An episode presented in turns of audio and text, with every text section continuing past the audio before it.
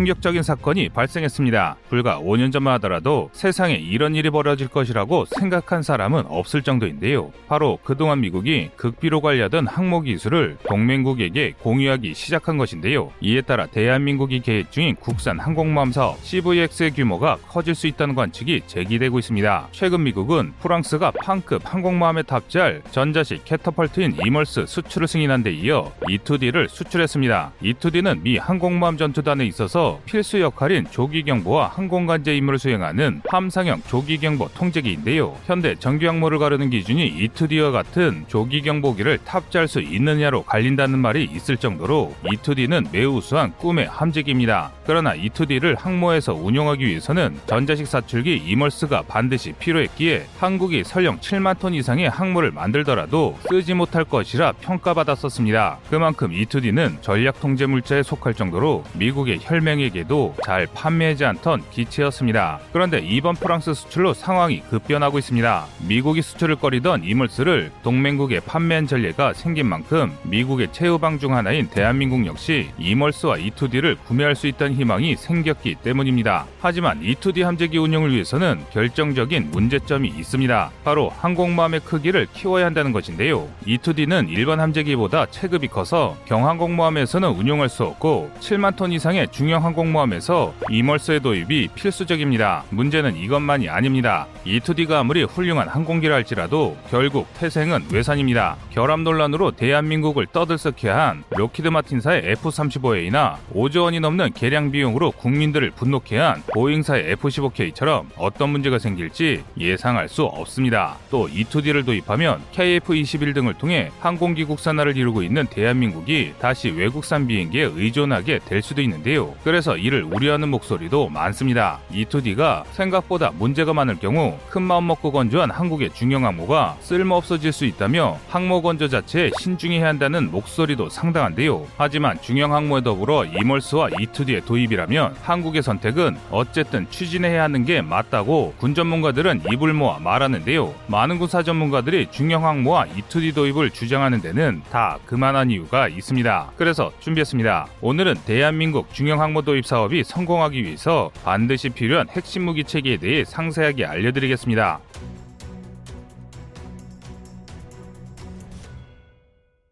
세계적인 군사 전문지 네이발 뉴스는 기사를 통해 2020년 11월 4일 E2D 세대 인수가 승인되었다고 대서특필했습니다. 프랑스가 구입한 E2D 조기 경보기는 2030년 람비오의 해군 항공기지에 도착해 샤를드골급 항공모함의 E2C를 대체할 것이라 보도했습니다. 그런데 사실 이는 그리 놀랄만한 일이 아닙니다. 미의회는 이미 2010년 7월에 프랑스에 대한 최신의 레이더 수출을 승인했습니다. 한마디로 E2D가 수출됐다는 것 자체가 그리 놀랄만한 이야기는 아니란 것이죠. 그럼에도 프랑스에 E2D가 수출됐다는 소식에 많은 이들이 관심을 보이고 있는데요. 그 이유는 E2D가 가지고 있는 가치 때문입니다. 사실 E2 조기 경보기 자체는 상당히 오래된 물건입니다. E2 조기 경보기는 1961년에 최초 생산되었고 1964년 배치된 이듬해에는 베트남 전쟁에도 참전했을 정도로 상당히 오래된 장비인데요. 하지만 최초 설계부터 레이더 운영을 전제로 한 해상 감시 체계로 개발되었기에 60년이 지난 지금도 대체제가 없는 없는 명품 기체입니다. 뿐만 아니라 이번에 프랑스에 수출된 E2D형은 협동 교전 능력인 CEC의 핵심 체계입니다. 이 부분이 가장 중요합니다. 여기서 가장 중요한 기능은 전장 상황을 공유해서 원거리에서 무기를 통제하는 NIFC-CA 능력입니다. NIFC-CA는 한국말로 직역하면 해군 통합 화력 제어 counter air인데요. 쉽게 말해 해군의 함대가 보유한 강력한 미사일들을 공중에 떠 있는 아군의 항공기가 이 미사일들을 제어해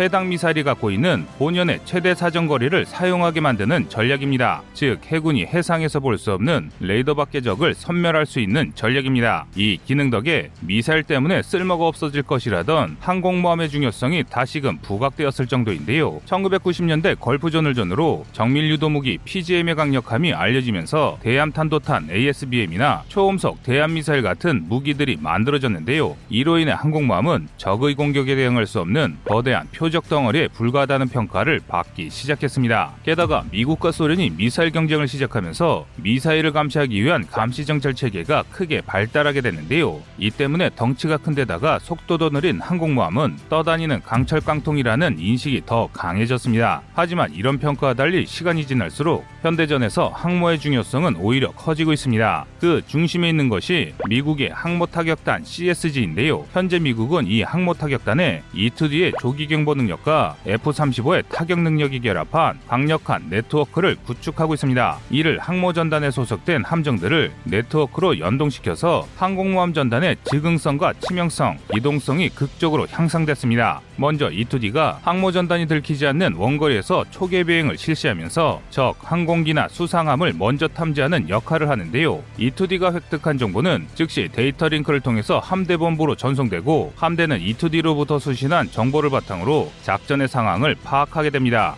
특히 E-2D가 현대 전장에서 가장 중요해진 이유는 파기 유도 능력이 추가되었기 때문입니다. E-2D는 기존과는 달리 이지스함과 연동된 CEC 네트워크의 터미널을 이용해서 이지스함의 SM-6 미사일을 원격으로 유도할 수 있습니다. 즉 수상함들이 자신의 센서로 목표물을 탐지해야 대응할 수 있었던 기존과는 달리 E2D의 네트워크 연동을 통해서 기존보다 훨씬 넓은 지역을 유도할 수 있게 된 것입니다. 뿐만 아니라 수상함의 레이더로 탐지가 불가능한 수평선 너머에 있는 표적도 E2D와의 연동을 통해서 함대 접근하기 전에 요격할 수 있게 되었습니다. 그래서 항모전단은 이런 협동교전 능력인 CEC로 각광받으면서 현대전의 핵심 전력으로 부상하게 되었고 E2D 조기 경보기는 초수평선 작전과 NIFCCA의 핵심 전력으로 사랑받게 되었습니다. 미국은 NIFC CA 능력을 보유하면서 항모 전단은 매우 강력해졌는데요. 중국과 같이 자국 영토를 낀 상태에서 A2AD 전략을 통해 국토를 방어하는 것이 아니라면 사실상 상대가 없는 무적의 존재가 되었습니다. 그래서 E2D는 항공모함을 구닥다리 수송선에서 현대전의 핵심 전력으로 부상시키는 중요한 역할을 했습니다. 항공모함을 운용하는 국가라면 누구나 원하는 함재기가 되었습니다. 따라서 미국이 E2D를 프랑스에 수출하는 상황에서 우리나라 우리 나라도 해군의 작전 능력 향상을 위해 E2D를 도입할 수 있다면 아무리 비싸더라도 도입하는 것은 나쁜 선택이 아닙니다. 하지만 대한민국 해군이 E2D를 도입하기 위해서는 넘어야 하는 치명적인 문제가 존재합니다. 바로 항모의 크기와 개량 비용인데요. E2D는 처음부터 함재 기용을 상정하고 개발했기 때문에 조기 경보기 중에서는 체격이 상당히 작은 편입니다. 하지만 캐터펄트의 도움을 받지 않으면 이륙할 수 없기 때문에 캐터펄트가 탑재되지 않은 경항공모함에서는 E2D를 운용 운용할 수 없습니다. 그래서 E2D를 운용하기 위해서는 EMALS를 탑재한 7만 톤 이상의 중형 항공모함이 필요합니다. 이런 근거가 되는 대표적인 사례가 있는데 바로 일본의 이즈모급이 있습니다. 이즈모급은 헬리콥터 모함을 경항공모함으로 개수한 함선으로 헬리콥터와 F-35B 수직 이착륙기를 탑재할 수 있는 항공모함입니다. 일본은 해군 전투력 강화를 위해 E2D 9대 도입을 계약했습니다. 하지만 이즈모급은 캐터펄트가 탑재되지 않은 경항공모함이기 때문에 이즈모급에 탑재할 수 없었고 결국 해상자위대의 E2D는 지상에서 발진해 사용하게 되었습니다. 지상기지에서 사용하면 도서 방어를 위해서는 사용할 수 있지만 E2D는 항속거리가 짧아 난세이제도에서 작전을 할 수 없기 때문에 일본의 E2D는 꿔다 놓은 보릿자루가 되었습니다.